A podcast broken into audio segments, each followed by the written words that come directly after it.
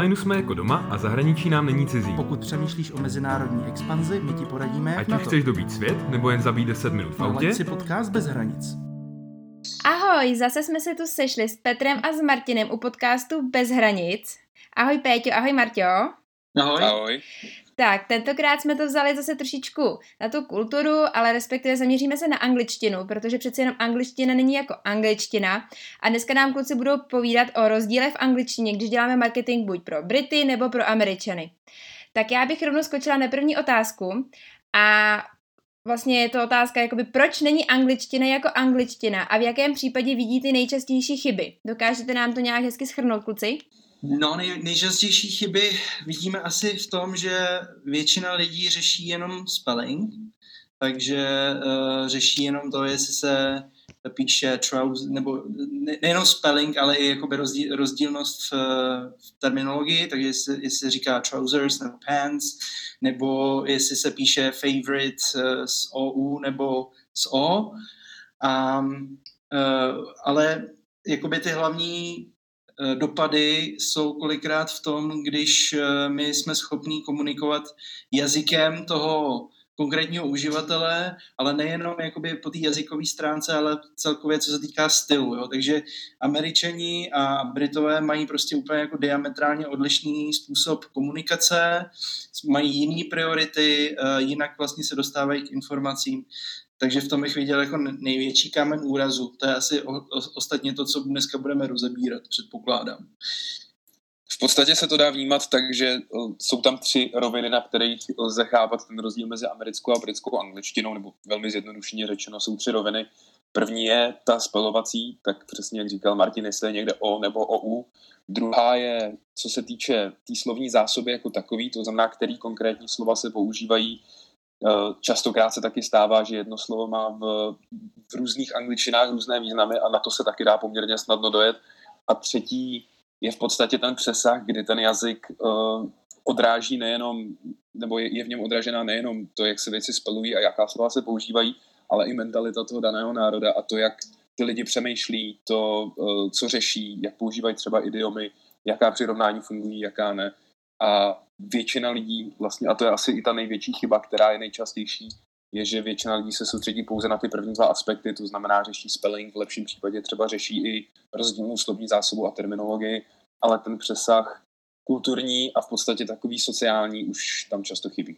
Dobře, tak myslím si, že jako úvod super a teď bych se chtěla zeptat, čím se podle vás jakoby britská angličtina nejvíc liší od té americky? Ono, když jakoby si to člověk zaposlouchá, tak rozdíl mezi tou americkou a tou britskou je docela zjevný, ale do, jsou přímo nějaký příklady, kdy víte, že to je opravdu jenom takhle v britský, anebo že to jenom je opravdu v americký? Zmínil bych třeba takovou tendenci Britů uh, používat takový jako hravej jazyk.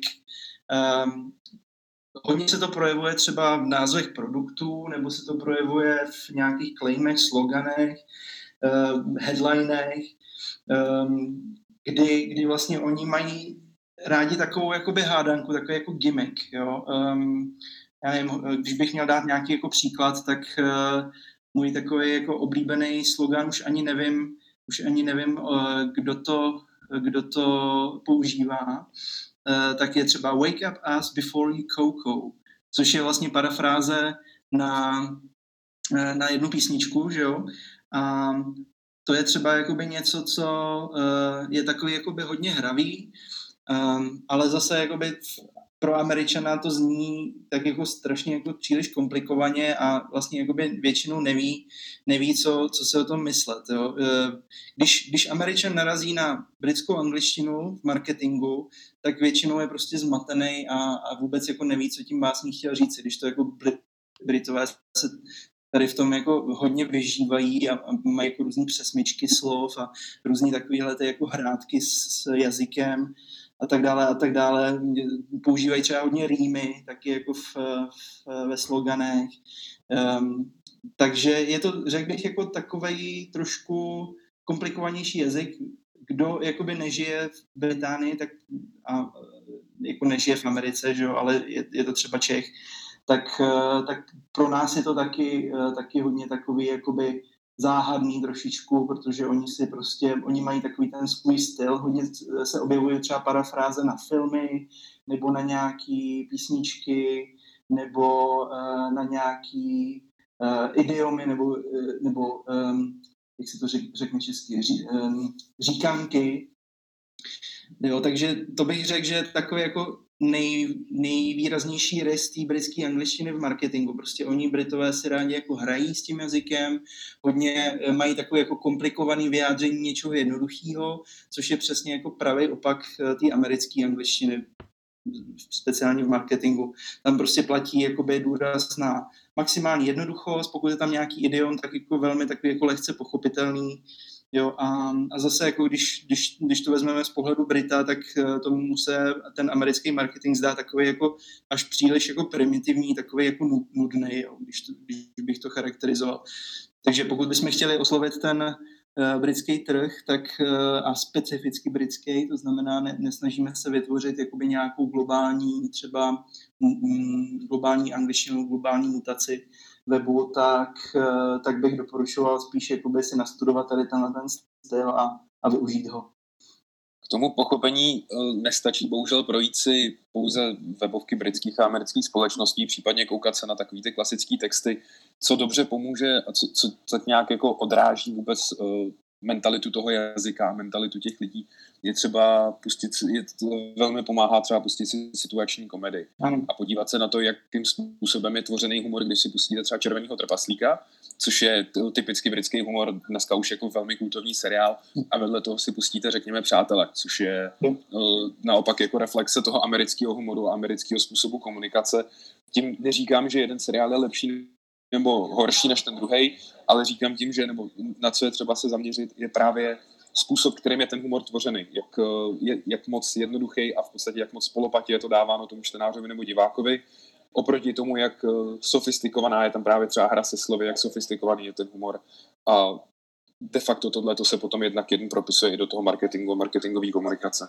Dobře, takže kdybych se podívala třeba teď na webovou prezentaci a chtěla bych cílit i jak na americký, tak na anglický, tak ty už to Martine zmínil, že jako jedná se o nějakou mutaci, ale je pořád jakoby, je dobrý mít třeba dvě webové prezentace, anebo už tam se vlastně schyluju právě k té nějaký mutaci, kdy už, už jakoby se snažím to dělat trošičku univerzální.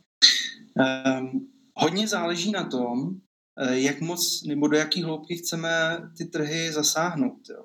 Ehm, my jsme třeba měli klienta, který eh, šel vysloveně trh po trhu, chtěl nejdřív ovládnout eh, Londýn, eh, což je taky jako velmi specifický trh i jako v rámci Velké Británie a měl vlastně, jenom abyste věděli ten background, tak měl vyvíjel aplikaci na, na sdílení dat nebo sdílení souboru, efektivní sdílení vlastně. Něco na způsob Google Driveu, ale na steroidech. No a takže, takže ten vlastně šel trh po trhu a tam jsem jako vyplatilo mít skutečně jako dedikovanou mutaci, která byla přímo pro ten Londýn a potom, když šel dál, tak buď to uh, vytvořil, za, začal nějakou jako microsajtou nebo nějakou landing page, uh, kdy vlastně cíl zase na ten, třeba na ten americký trh nebo nějaký konkrétní město na tom americkém trhu a vlastně takhle mu to fungovalo nejlíp. Eh, pak ale samozřejmě můžou být, eh, můžou být případy, kdy eh, ty trhy nás jakoby tolik nezajímají, spíš nám jde o co největší a nejširší zásah, takže chceme cílit jakoby jazykově, tak potom je jako vhodný vybrat nějakou neutrální globální vlastně mutaci nebo globální web vlastně v, angličtině. Ale pokud chceme jako vytěžit ten trh, tak rozhodně jakoby doporučuji se prostě věnovat těm rozdílům a, a mít jako dedikovaný mutace pro každý ten trh zvlášť. Hodně taky závisí na tom, do jaké míry celý můj biznes stojí a padá na marketingové komunikaci, na práci s komunitou, na, na tom brandu jako takovým, který tvořím a jak moc chci, mm, se chci v podstatě jako brand nebo jako firma odlišit od toho zbytku, jak moc uh, personalizovaně chci s těma lidma komunikovat. Pokud budu prodávat No, spotřební elektroniku ku příkladu, nebo pokud budu prodávat hodně eh, specifický, spíš jako technický zboží, tak je samozřejmě jako na pováženou, jestli má vůbec smysl eh, pouštět se do toho a vytvářet samostatné mutace s, angli- s americkou a britskou angličtinou, kde ten dopad třeba nemusí být takový. Na druhou stranu, pokud chci uh, tvořit třeba nějakou komunitu, pokud chci založit celý svůj marketing třeba na nějakým určitým stylu komunikace a uh, chci cíleně oslovit určitou skupinu lidí z dané oblasti, pak má smysl určitě snažit se jim přiblížit i jazykem, což v tomto případě znamená právě tvořit mutace pro konkrétní variantu angličtiny. Ty si, Martine, už zmínil nějaký konkrétní příklad já si myslím, že z toho si posluchači vezmou nejvíc. Máte tam ještě nějaký konkrétní případy, třeba zkušenosti s vašima klientama, kdy třeba byli na něco narazili, nebo mají třeba blbou zkušenost, nebo se právě na něco museli zaměřit? No je, je. Těch příkladů je hodně. Uh, možná spíš než s klientama, kdy uh, ano, jakoby řešíme u klientů nějaký specifický uh, marketing pro nějaký konkrétní anglicky mluvící trh. Uh, málo kdy řešíme obě varianty najednou. Uh, málo kdy řešíme jakoby dvoukolejnou komunikaci směrem k Britům nebo směrem k Američanům. Ale uh, Dá se to třeba srovnat moc, moc pěkně už na existujících mutacích, eh, mutacích eh, vlastně větších firm. Já tady s oblibou používám příklad eh, společnosti Lush, což je vlastně prodejce kosmetiky, takový jakoby přírodní nebo na přírodní bázi. A e, ten podle mého názoru má jako ty, ty rozdíly velmi dobře podchycený, adekvátně vlastně tomu trhu. E, asi evidentně ten marketing si tam vlastně řeší ty jednotlivé pobočky, takže to i podle toho vlastně vypadá. Třeba teď mají e, halloweenskou kolekci nějaké kosmetiky a hlavní slogan v Americe je Clean your aura, jako vyčistěte si auru a, a v podstatě e, to jsou jako tři, tři slova, e, který táhnou celý ten, celý ten, celou tu halloweenskou kolekci. Jinak jakoby toho, toho textu, když se podíváte na lashusa.com, tak, tak tady jakoby víceméně ani moc není. Jo. Tady třeba další jako z hlavních sloganů je Christmas has arrived. Jo, tohle, kdyby, na tohle, kdyby se podíval Brit, tak, tak si řekne, tak to je jasný, jako, že Christmas has arrived, jako, že co to je za blbost, jo? teď ještě jako nejsou Vánoce. A, a prostě eh, spíš to pro ně jako bude působit jako nedůvěryhodně. Um, a, a když, když to srovnáme třeba s tou britskou verzí toho lače, tak um, tady prostě hnedka na, na homepage jsou um, takový jako hrátky se slovy, jo, který odpovídají i tomu halloweenskému stylu. Jo. Ready to trick or treat yourself, co jako znamená v podstatě uh, jste připraveni na to se jako vypéct, jo, nebo, nebo se o sebe postarat, nebo něco takového jako trick or treat, to je vlastně taková ta hra, uh, která se děje o svácích. A hlavně je třeba to call to action, je tady get pumped, jakože zdí, zdýmujte se, jo, nebo uh, jak to jako přeložit, což je zase jako úplně opačný spektrum a prostě tohle, kdyby viděl Američan, tak za první nebude rozumět tomu, tomu sloganu nebo nebude chápat, co se mu jako kdo snaží sdělit. A když uvidí call to action get pumped, tak asi uteče zřejmě, protože se bude bát, že prostě ho někdo jako nebezpečným způsobem uhrane. Což je vlastně charakteristika jako veškerý Eh, nebo uh, což je charakteristika toho, když Američan i přijede do Velké Británie. Jo. Um, takže, takže to bych zmínil možná jako příklady. No. Uh, jak jsem říkal, prostě v té americké angličtině určitě jako důraz na maximální jednoduchost, jednoduchost až jako úplnou přímočarost, když to v té britské spíš jakoby ty hry se slovy je něco, co, co, co třeba jako toho, toho Brita zaujme. No. Zase samozřejmě záleží na oboru, záleží na cílové skupině, ale uh, ten jazyk je jako daleko, daleko pestřejší, bych řekl, daleko bohatší, komplikovanější. Jinak v praktickém gardu se s tím setkáváme relativně často, i když v mnohem menším měřítku. Tam to potom vypadá takže děláme tu příklad nějakou lokalizaci do angličtiny, kdy klient chce expandovat buď do Británie, nebo naopak chce mířit na ten americký trh. My pak samozřejmě děláme nějaké konzultace s rodinnými mluvčími a snažíme se přijít na to, jak dobře nebo nedobře to působí, jak to tunit.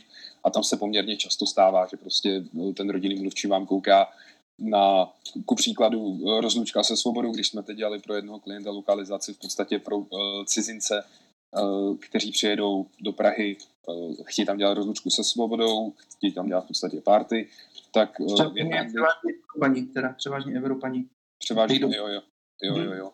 Tak tam v podstatě v jedné angličtině máte bachelor's party a v druhé máte stack party. A jeden výraz tomu druhému, nebo v podstatě ty jazyky si těm opačným výrazům jakoby nerozumí, jo, že pro Američana bude stack party, něco, ne, nebude úplně vědět, o co se jedná. A tímhle tím stylem na to narážíme poměrně často. Takže prostě ve chvíli, kdy se potom dělá nějaký kulturní ček po té lokalizaci a proháníme to v podstatě nějakou kulturní důvěryhodností, tak zjistíme, že některé ty termíny jsou pro ten daný jazyk a pro ten daný trh nesrozumitelný, nebo minimálně nepůsobí přirozeně. No, abychom jako nepodcenili ještě tu, jak jsem, jak jsem říkal, že jako to je nejčastější chyba, ale samozřejmě to je pořád jako důležitý, ta terminologie nebo rozdílnost těch výrazů, jo, tak uh, měli jsme třeba klienta, který byl, uh, který byl vlastně um, z Velké Británie a prodával jako military clothes, jo, jakože prostě oblečení vojenského charakteru, něco jako army shop. No a Eh, ten řešil jako jeden velký problém a sice to, že eh, když vlastně chtěl nabídnout to samé zboží Američanům, tak tam měl hodně často a v jako několika desítkách produktů tam měl prostě kalhoty, což je, což je v eh, britské angličtině trousers, v americké angličtině pants. A když jsme porovnávali hledanosti, tak skutečně pants v Americe má třeba desetkrát větší hledanost hledanosti než, než trousers. Jo. Trousers tam znamená něco jako společenský kalhoty nebo nějaký jako pro specif, specifický účel, ale ne jako obecně kalhoty. Takže jako to je samozřejmě další věc, která hraje velkou roli a třeba u e-shopu může znamenat eh, prodávám nebo neprodávám. A vyřešili jsme to prostě tak, že, že jsme udělali uh, mutaci samostatnou pro Američany, kde jsme vlastně všechny produkty, které obsahovaly trousers, překloupili do té americké varianty, vlastně terminologický. A uh, potom samozřejmě to mělo výrazný vliv na výsledky toho e-shopu. Ono to zní, uh, kolikrát si lidi myslí, že ten rozdíl není až tak patrný a ten člověk vám řekne, Eh, že vlastně není třeba tohle to řešit, že to je angličtina jako angličtina, ale představte si, že v Praze prodáváte karty na šalinu a kolik lidí si pro něco takového dojde. Jo? A to, to jsme u rozdílu 300 kilometrů nebo 200 kilometrů. A tohle to jsou ostrovy nebo jako místa vzdálené tisíce kilometrů od sebe a ten rozdíl je potom jako adekvátně větší. No já si myslím, že jsme posluchačům dali úplně veškeré informace, vlastně jaký je rozdíl mezi v angličtinou, nebo na co si dávat pozor. Tohle to, některé věci jsem ani já netušila, nebo že až takhle to může jít do hloubky. A říkala jsem si, že na, zá, jakoby na závěr podcastu bych ráda posluchačům dala třeba nějaký tři základní pravidla, který si opravdu, na který se soustředí při tvorbě toho, když se teď teda zaměříme, že jdu na britskou nebo na americkou půdu, tak na co se prostě jako v první řadě zaměřit, na co se kouknout a podle čeho pak vlastně můžu budovat postupně. Tak první, první krok eh, si myslím, že se zmínila už sama. Eh, a to je sice to, a sice to je to, že eh, ujasnit si, na který to publikum cílem. Jestli, jestli chci cílit na obecně globální publikum, který mluví anglicky, to je úplně jako jiný přístup a samozřejmě je potřeba to udělat co nejvíc ne- neutrálně. A, a potom druhá možnost je uh, cílit na ty dva trhy, pokud se bavíme o těchto dvou trzích, cílit na ně zvlášť, tak v tom případě určitě uh, by dávalo smysl. Za prvý, uh, najmout si rodilýho mluvčího, který je uh, z dané lokality, to znamená buď to Brit nebo Američan respektive, protože nespolíhat na to, že jenom Američan umí psát britskou angličtinu. Ano, spolupracovali jsme s jedním Američanem, který skutečně jako velmi dobře a zdatně byl schopen psát texty britskou angličtinou, včetně jejich nějakých specifik kulturních, ale určitě bych na to nespolíhal. Ten byl opravdu jakoby velmi šikovný. Ehm, a, a třetí věc eh, bych zmínil, zkusit jakoby těch věcí co nejvíc lo, lokálně, jít do hloubky. Jo, nebát se, nebát se, že prostě ty, ty verze budou jakoby až moc odlišný a, a zkusit uh, opravdu nastudovat uh, jejich jako mentalitu, um, já nevím, um, vyzkoušet i jakoby strategii na míru, jo? já nevím, využití nějakých eh, třeba charitativních prvků, což je třeba zrovna věc, která je v, Británii hodně, hodně populární. Um, takže, takže jako jo, řekl řek bych, prostě jít, jít víc do hloubky a nastudovat si to, to lokální prostředí a využít co nejvíc eh, z toho. Když budete mít takový štěstí, jak to jsme měli my, a budete mít spolupracujícího amerického native speakera, který takhle mistrně ovládá i britskou angličtinu, včetně kulturních referencí, tak máte na půl vyhráno.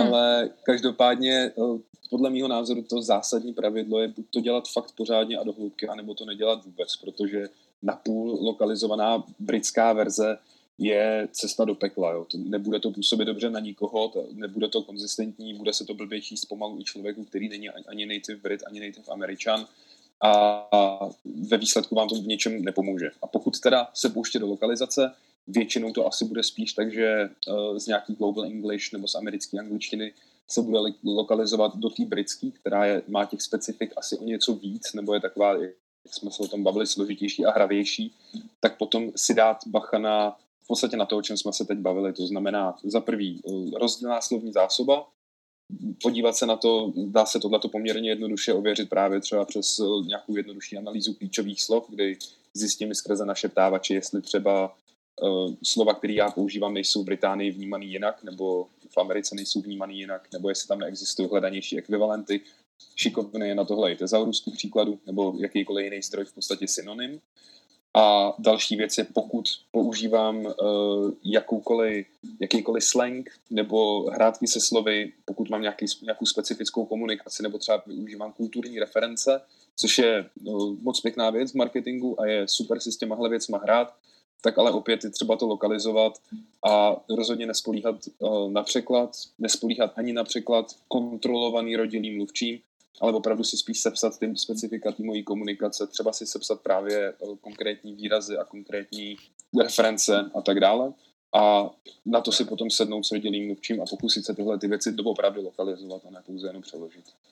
Já bych možná ještě zmínil jednu jako takovou zvláštnost a sice to, že ono se to zdá jako nedůležitý, ale Britové si obecně velmi rádi dělají legraci sami ze sebe, no, což se projevuje tak, že uh, třeba jsou úplně zvyklí na vtípky ohledně jako národnostních menšin, když to tak řeknu, nebo narážky na Skoty, narážky na uh, Velšany a tak dále, tak dále, což je zase, jako kdybyste tohle to přenesli do marketingu v Americe a chtěli si třeba dělat srandu, nebo třeba používat nějaký slangový výrazy jako redneck, nebo, nebo něco takového, tak je to braný jako velká urážka, protože samozřejmě ta politická korektnost je tam daleko na vyšší úrovni.